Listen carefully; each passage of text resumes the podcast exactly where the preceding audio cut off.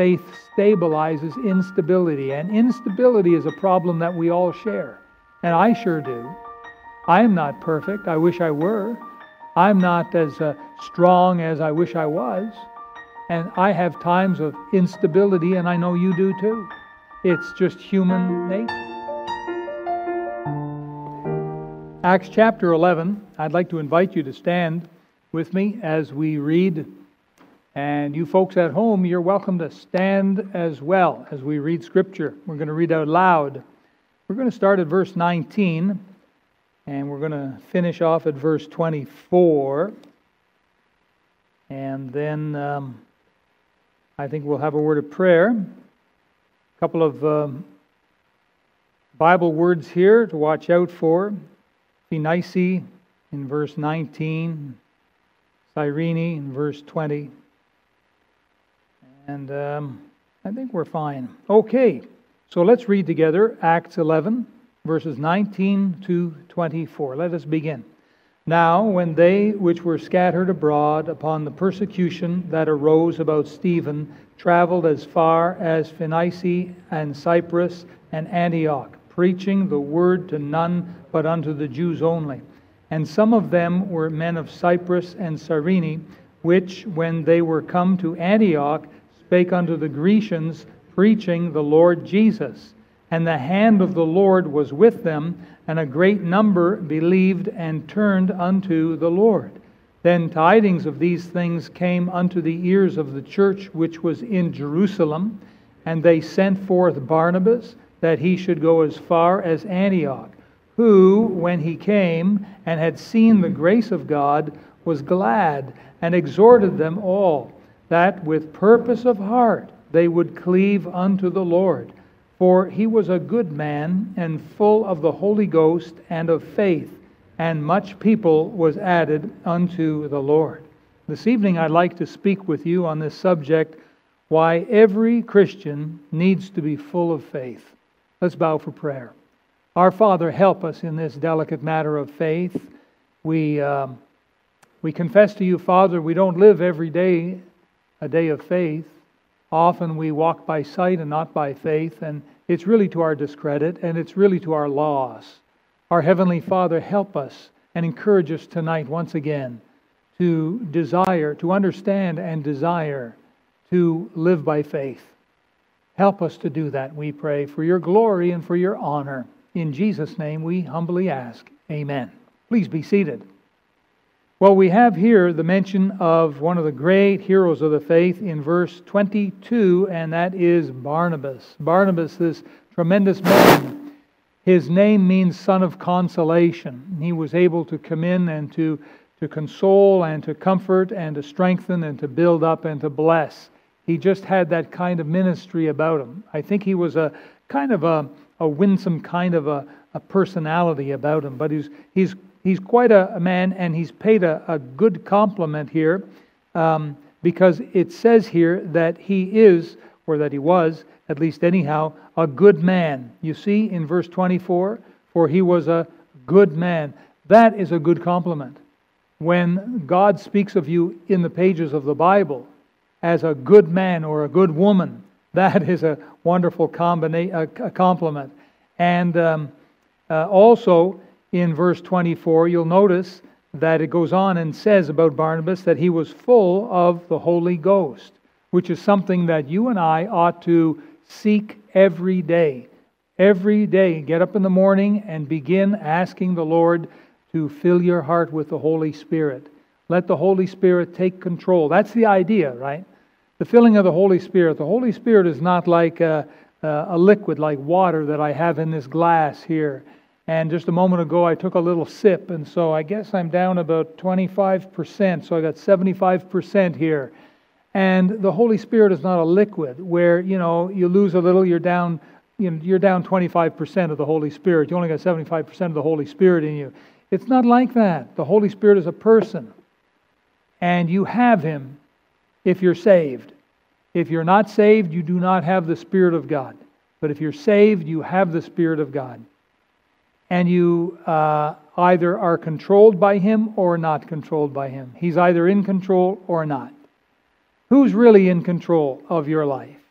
and it ought to be the Holy Spirit. When we put the Holy Spirit in control, that's when wonderful things happen. This was the great secret of power that the New Testament Christians all had, and Barnabas sure understood this, and he clued right into it. And so he was not only a good man, he was full of the Holy Ghost. But also, if you look at verse 24, it says, and of faith. So not only was he full of the Holy Ghost, he was full of faith.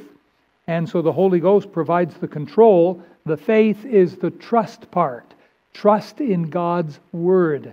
When God says something, we act upon it. We believe it and act upon it. That is faith. That is faith.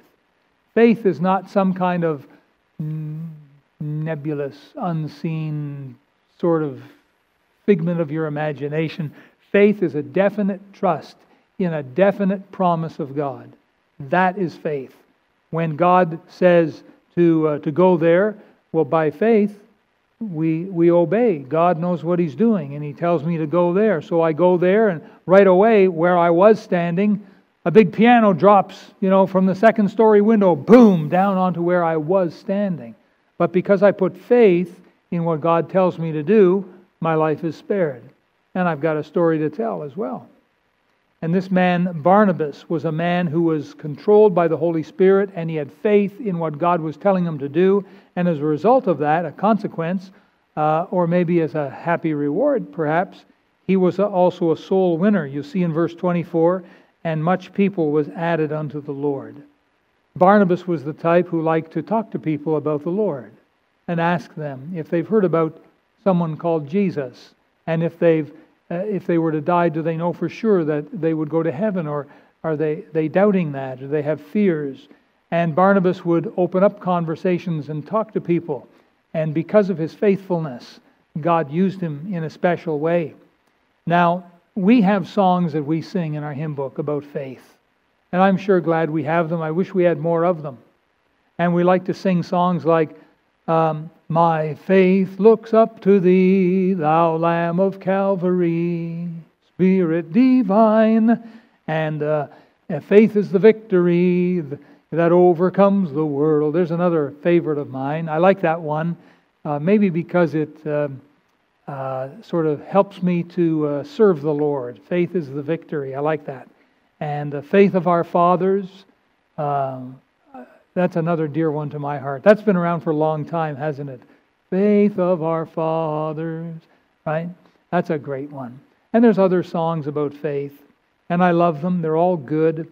And I do believe that uh, Christians, when they understand faith, they desire that. They want that.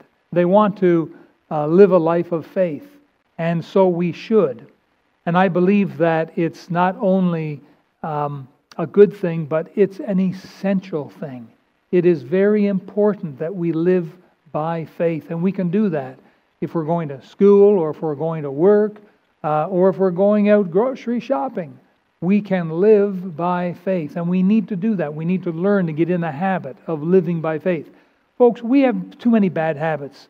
We're in so many bad habits of the world. We, we tend to think the world's way, and we, we tend to desire things of the world. And these are bad habits that we need to uh, shed, and we need to adopt new habits. And uh, it's all going to be based on faith. I want to share with you this evening why I believe every Christian needs to live by faith. Four times in the Bible that you'll find that expression, the just shall live by faith. Four times you'll find that in there, that, that expression. And that's important. That speaks to my heart. Uh, it's God's will that you and I, who are saved on our way to heaven, that we live our lives by faith. So very important. And so tonight, I want to give you um, three, anyhow, three benefits to living a life of faith. And remember, we're not talking about some kind of faith. What is that? Well, it's just kind of a good feeling. Oh, it's just sort of a, a blind leap in the, the dark. It's none of that. Faith is where we take what God says and we act upon it. That is faith. The, you know, that's how people get saved, right? They get saved by faith. And they get saved by faith in what? Faith in themselves? Faith in their good works? Faith in their baptism? Faith in what? Well, faith in the, in the Word of God that says All have sinned and come short of the glory of God. Faith in the Word of God that says, The soul that sinneth, it shall die. Faith in the Word of God that says, In hell he lift up his eyes. Faith in the Word of God that says, God is not willing that any should perish, but that all should come to repentance. Faith in the Word of God that says, For God so loved the world that he gave his only begotten Son, that whosoever believeth in him should not perish, but have everlasting life. Faith in God's Word that says, Behold, I stand at the door and knock. If any man hear my voice and open the door, I will come into him. Faith in the Word of God that says we're passed from death unto life. You see, that's how a person gets saved by faith. And how are we to live our daily lives? By faith. Same principle. And so, I want to suggest to you number one, that faith stabilizes instability. Faith stabilizes instability, and instability is a problem that we all share. And I sure do. I am not perfect. I wish I were. I'm not as uh, strong as I wish I was. And I have times of instability, and I know you do too. It's just human nature. We all do. And faith will stabilize our instability. Now, I believe, for example, faith will keep us steady in times of adversity, when things don't go our way, when the winds of adversity are blowing hard against us, and things are going wrong, and it seems we go from one problem to the next. And we sometimes have days like that, where at the end of the day, you're all wound up and you're frustrated, maybe, and you're feeling discouraged and, and so on because the day sure didn't go the way you wanted it to go or you were hoping it might. And it, you were facing adversity. And sometimes it's even worse than that.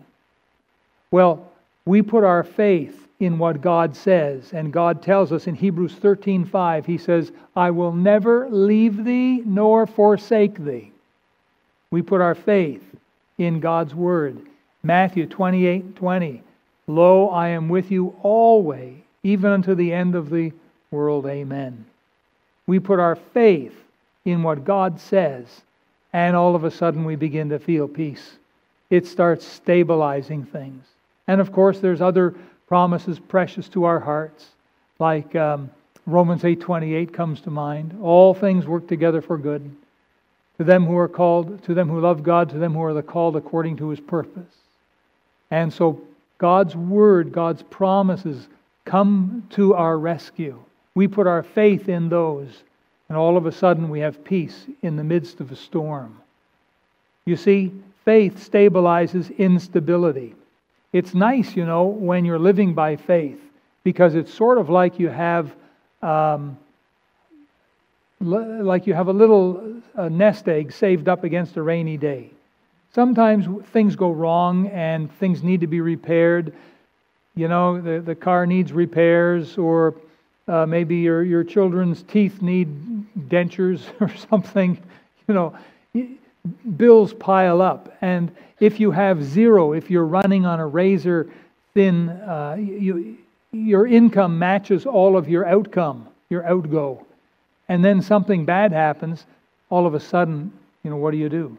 But if you have a little nest egg there, if you're able to put away a little bit of money, we used to call it a PEF, a personal emergency fund. And if you're able to have a little bit salted away, boy, that sure is a good feeling that you don't have to go into debt. Listen, I'm a big advocate for living um, in the black. I'm, I'm against debt. Now, I know that sometimes you have to incur debt. I know that. I understand that. Uh, try and buy a house, for example. And if you can uh, reasonably afford a house, um, with all of the uh, accompanying expenses that go along with owning a house, it's far more than just paying rent, isn't it? But if you can comfortably do that, then maybe you should do that and build up some equity. That's good. That's something good. But there's so many other debts that we really don't need. And the world, of course, is telling us that we're not satisfied with this. We need a new one. We're not satisfied with that. We need two, two of those. And this now, it's last year's model. We need to get this year's model and all of the other little things that, uh, that accompany. And that's the world's way. And of course, people are in debt up over their heads. I personally am against that. And I don't think we have to be in debt. I think we can live debt free. And that's a good feeling. It's a great feeling to, to have some food in your cupboards so that if all of a sudden, you know, company comes over or if there's a, some kind of shortfall, you've got some food there. It's always nice to have gas in your tank, that you're not always running on fumes. You see? Faith, by living by faith, it, it feels just like that. It feels like you've got food on your shelves, gas in your tank, a little money salted away against a rainy day. Living a life of faith gives you that comfort, knowing that God is right there, saying, I'll never leave you nor forsake you. And I believe it with all my heart. That's why I'm sharing it with you tonight. Faith stabilizes the instabilities of life. Absolutely. Faith also stabilizes us against success. Now, some might figure, what do we need stability against success? I mean, when you've got plenty of health and plenty of wealth and plenty of, of uh, popularity and friends, what do you need stability for? For some people, that's exactly when they fall apart. When they have lots of money, lots of health, lots of friends, lots of, lots of everything, that's when they get into trouble. That's when things can fall apart on them. In Psalm 62, verse 10, it says, If riches increase, set not your heart upon them. So we put our faith in what God says. And if all of a sudden we find ourselves having, you know, a real substantial cash flow, for example, well, we're not going to look at that money and start rubbing our hands together and dollar signs chink chink up in our eyes. We're not going to start thinking of all of the things we can buy and the places we can go and the pleasures we can experience if riches increase, don't set your heart on those things. That's what God is saying. And so we put our faith in what God says, and we have stability. Faith stabilizes the, the unstable times of life, like adversity and like success, and also when evil words are spoken about us. And it happens. If it has never happened to you yet, maybe it'll happen to you tomorrow. But at some point, someone is going to say some evil words against you. They may say them privately to this person over there, or they may say them publicly on a loudspeaker over there. But at some point, someone is going to say some evil things about you. And faith will be there to help stabilize us. We put our faith in the words of Jesus in Matthew chapter 5 verse 11 when he said, "Blessed are ye when men shall revile you and shall shall speak all manner of evil against you falsely for my sake." And we put our faith in what God says. And in the book of Romans, where God says, uh, Beloved, avenge not yourself. Vengeance is mine, saith the Lord, I will repay. We put our faith in what God says, and we can sleep peacefully at night. Because faith stabilizes the unstable and the instable and the instability of life. Um, something else is that faith keeps us steady when the work is hard and when the day doesn't seem long enough, and when demands are made upon you and, and the work piles up, faith can help stabilize you. 1 Corinthians 15 58 uh, assures us that our labor is not in vain in the Lord. Be ye steadfast, unmovable, always abounding in, in, in the work for, for the Lord, knowing that your work, your labor is not in vain in the Lord. And our faith in the Word of God stabilizes us when the workload gets heavy. So you need to ask yourself do you have the faith that keeps you moving in the midst of darkness? When darkness comes into your life and it seems to block out the sun, and when the wind starts whipping up the waves, do you have the faith to keep on moving forward for Jesus? Please take your Bible, turn back to the Gospel of Luke, chapter 8, and let's look at this together. Luke chapter 8. Here's a familiar story. In verse 22, Luke chapter 8 and verse 22, now it came to pass on a certain day that he went into a ship with his disciples, and he said unto them, Let us go over unto the other side of the lake there was his word, there was his will for their lives. And they launched forth. But as they sailed, he fell asleep, and there came down a storm of wind on the lake. And they were filled with water and were in jeopardy. No one's denying that. No one's denying the boat was full of water. No one was denying there was a terrible storm. No one was denying that people often die, drown, perish in such storms as they had done in the Sea of Galilee in that large, large lake. Verse 24. And they came to him, Jesus, and awoke him, saying, Master, Master, we perish. Then he arose and rebuked the wind and the raging of the water, and they ceased, and there was a calm. And he said unto them, Where is your faith? Faith in his word. And his word was, Let's go over to the other side of the lake. When God says, Let's go over to the other side of the lake, I think we can believe him. The disciples were in the process of learning who Jesus was. They were amazed when all this happened. And indeed, they took a little jump in faith that day, I think. You see, faith is there to stabilize us against unstable uh, or unstable situations. It was um, King David who, as a teenage boy, he experienced the stability you remember he recounted to King Saul when he was just before he went out to fight against Goliath. He told King Saul his reasons why he thinks he could fight that big giant.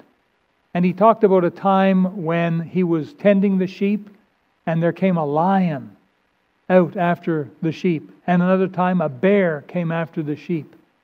And how God delivered him out of the, out of the paw out of the hand, out of the paw of the lion and of the bear, and that God will deliver him out of the hand of this uncircumcised Philistine. And so there's David recalling past successes, and he lived by faith.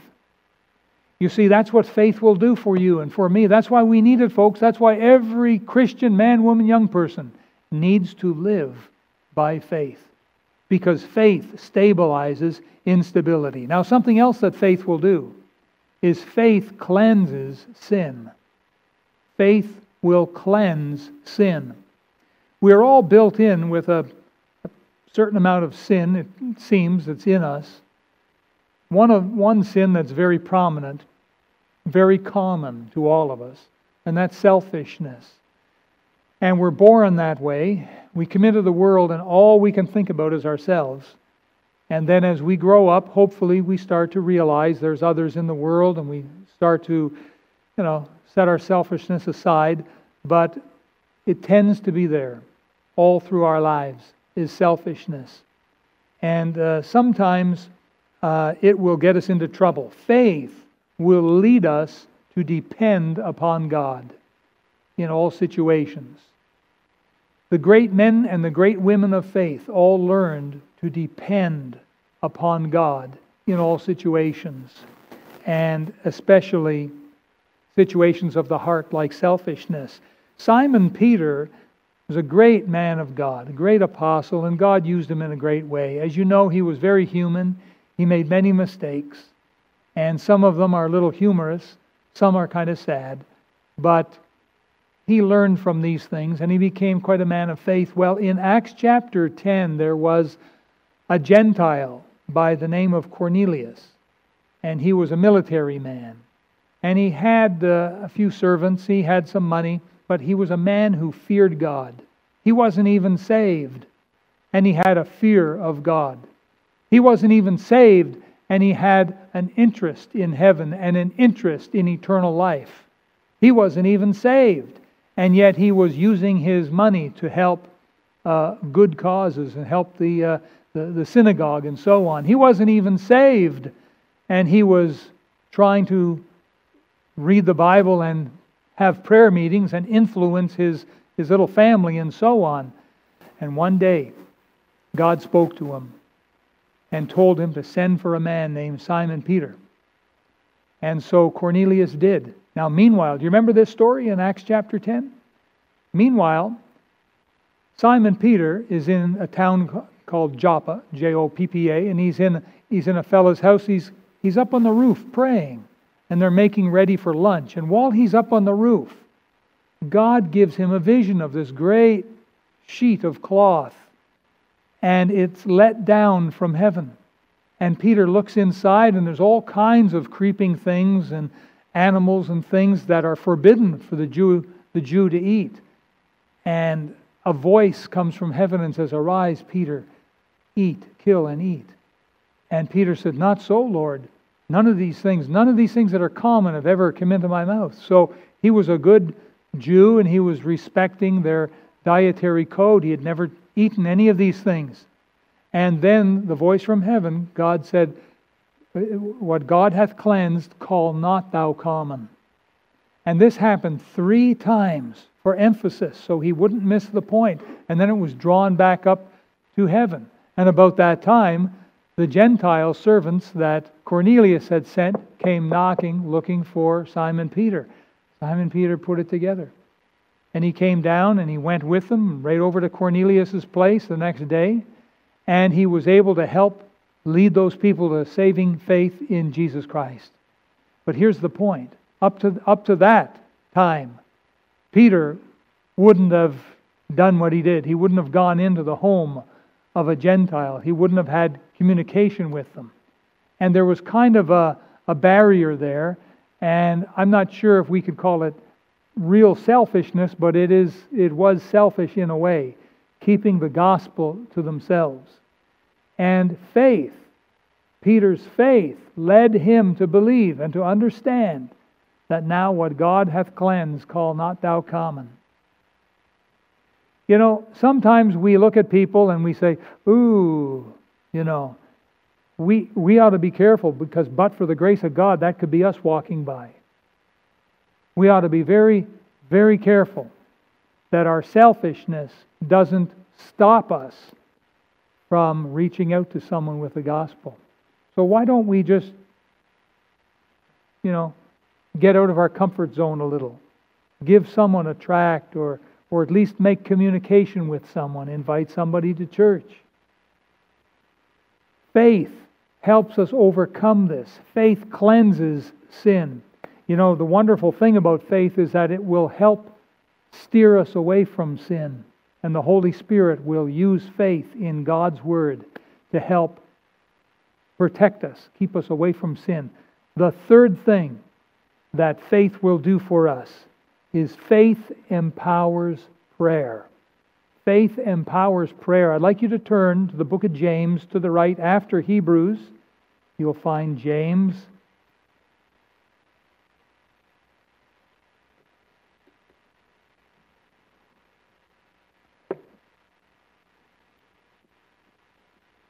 Here we are. James chapter 1. We have here a wonderful promise of God in verse 5. And this is an absolute promise of God that you can claim, you can stand upon, you can take to the bank. We have here in verse 5 the promise of God if any of you lack wisdom, let him ask of God that giveth to all men liberally and upbraideth not, and it shall be given him.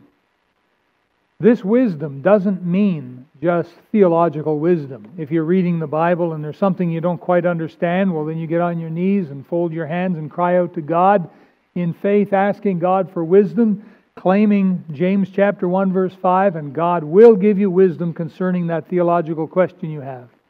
Now, that is true. God does give wisdom concerning things in the Bible, but it, it isn't limited there.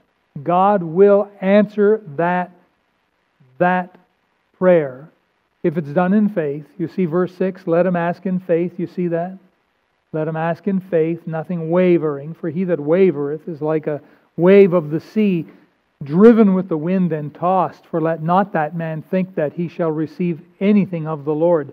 A double minded man is unstable in all his ways. There's that instability again. But we're, we're talking here about how faith can empower your prayer. Faith in God's promise.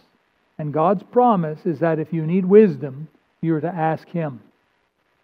Now, there's a difference between knowledge and wisdom.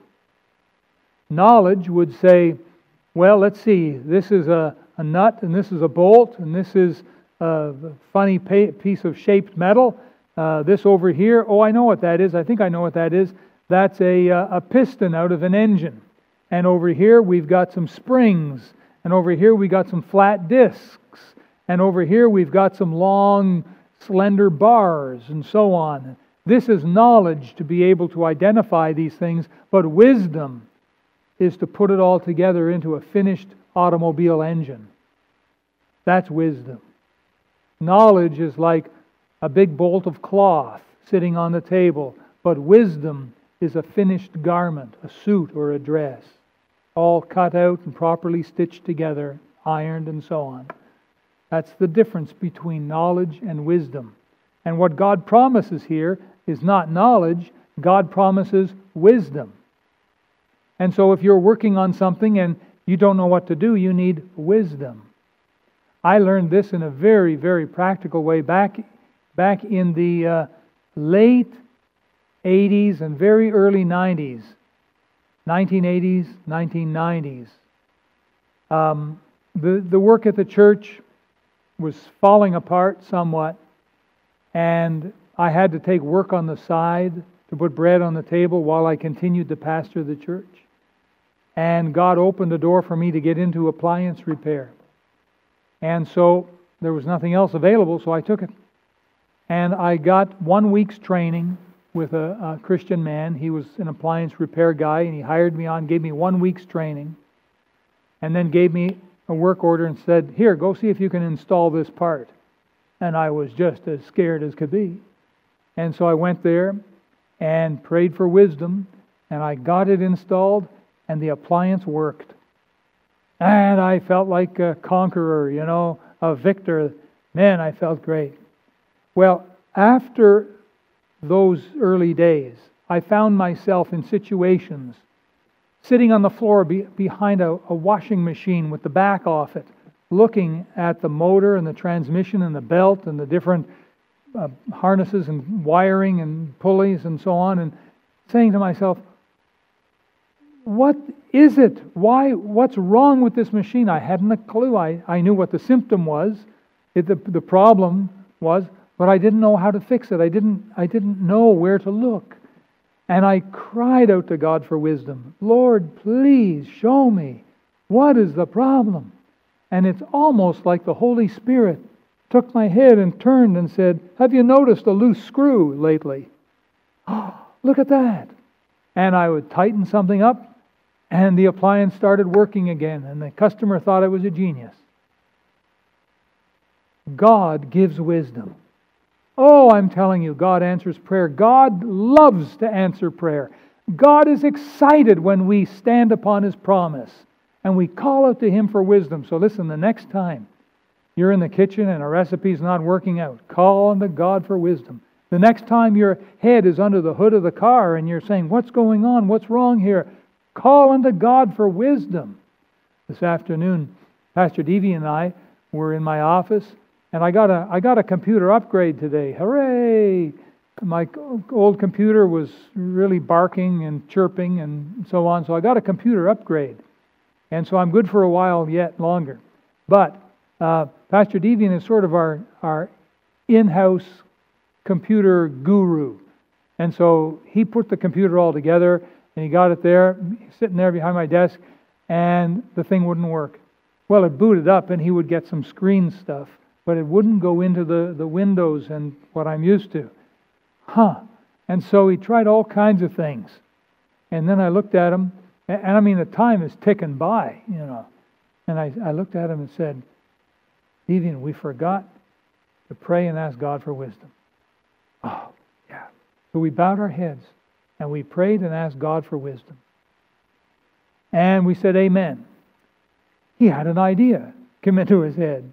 And so he tried something with a wiring harness, some plug or something like that, and then rebooted it again. Nothing happened. And so, over the course of the next half hour, he tried different things. He tried calling up the company we bought some of the parts from, and they were very helpful. And he was able to get more on the screen, but still, the computer wasn't doing really what it was supposed to. Anyhow, to make a long story short, from the time we prayed to about 30 minutes later, computer was up and running. And it runs really nice, really sweet. And so God really does give wisdom with computers. He gives wisdom with cars. He gives wisdom trying to fix washing machines. He gives wisdom with trying to raise children. You see, this is exciting, isn't it? When we can take a promise like this. Faith empowers prayer. So you're going to go to God and you're going to ask God for wisdom on something. But here's how you're going to do it. In verse 6, you're going to ask in faith. Faith means, God, you said in verse 5 that if I need wisdom, I'm to ask of you, and you would give it to me in liberal amounts. And you wouldn't chew me out either, because it says there, He up, and upbraideth not. That means God's not going to upbraid you. He's not going to chew you out, saying, Oh, you foolish, oh, you stupid. You should know this by now. God's not going to do that. He's going to give you what you ask for in liberal amounts because God is loaded. God is absolutely loaded. God can give you 10 times the wisdom Solomon ever had. And yet God God's supply of wisdom isn't diminished one micron. God is so fabulously wealthy in wisdom. He is waiting and longing for us to go to Him with this promise. Oh, this is one we ought to be using almost on a daily basis, don't you think? And we can ask God for wisdom, how to maneuver through the traffic when there's a traffic holdup or something. We can use wisdom when we're talking to someone. Now, I get people come to me all the time. They say, Pastor, can I ask you a question? Well, right away, I haven't a clue what they want. I don't know what they want. Okay? Number two, I want to be able to help. I want to be a blessing to them. And so, number three, I pray for wisdom. I'm looking at them, I'm smiling, I'm talking to them, but in my heart, I'm sending up a flare prayer. Lord, I need your wisdom. Give me wisdom. Give me wisdom. And over 40 years of pastoring and counseling, sometimes people are amazed at the answers I've given them. I got it from the Lord. What's so amazing about that? Don't you think God has the answers? Oh, yes, He sure does. Well, then why does it seem so incredulous when God gives us the answer in answer to our prayer so that we can give it to the person in need? We ought to be crying out to God all the time. James 1 5. Faith empowers prayer. All prayer, by the way, when you think about it, all prayer is really based on faith. Faith that God is there, faith that God is going to hear us, right? Faith. Every Christian man, every Christian woman needs faith because faith empowers prayer. Faith ought to stir us. You know, we ought to think more about others. We ought to th- think more about others than ourselves. We ought to live more for others. We ought to try and lead others to Jesus Christ. And so, just a short message tonight on faith and why every Christian man, woman, and young person really needs to be full of faith, like Barnabas was full of faith. Now, would you pray with me? Now, our wonderful, loving Heavenly Father, we acknowledge that you are, are so amazing and you've set it up so that if we put faith in your promises, then things start to happen. Now, the world doesn't understand this. They only understand certain things of physics of life. They don't understand faith in the Word of God. Help us who are saved, born again. Help us who love you to understand how to put our faith in your promises. And that means we're going to need to read your Word. And so, Father, help us to be to be very hungry for your word and to devour great amounts of your word every day. and to study your word and looking for the promises and underlining them, maybe writing them out. Father, increase our faith so that we can live for you. In Jesus' name we ask it. Amen. Thank you for watching the message today.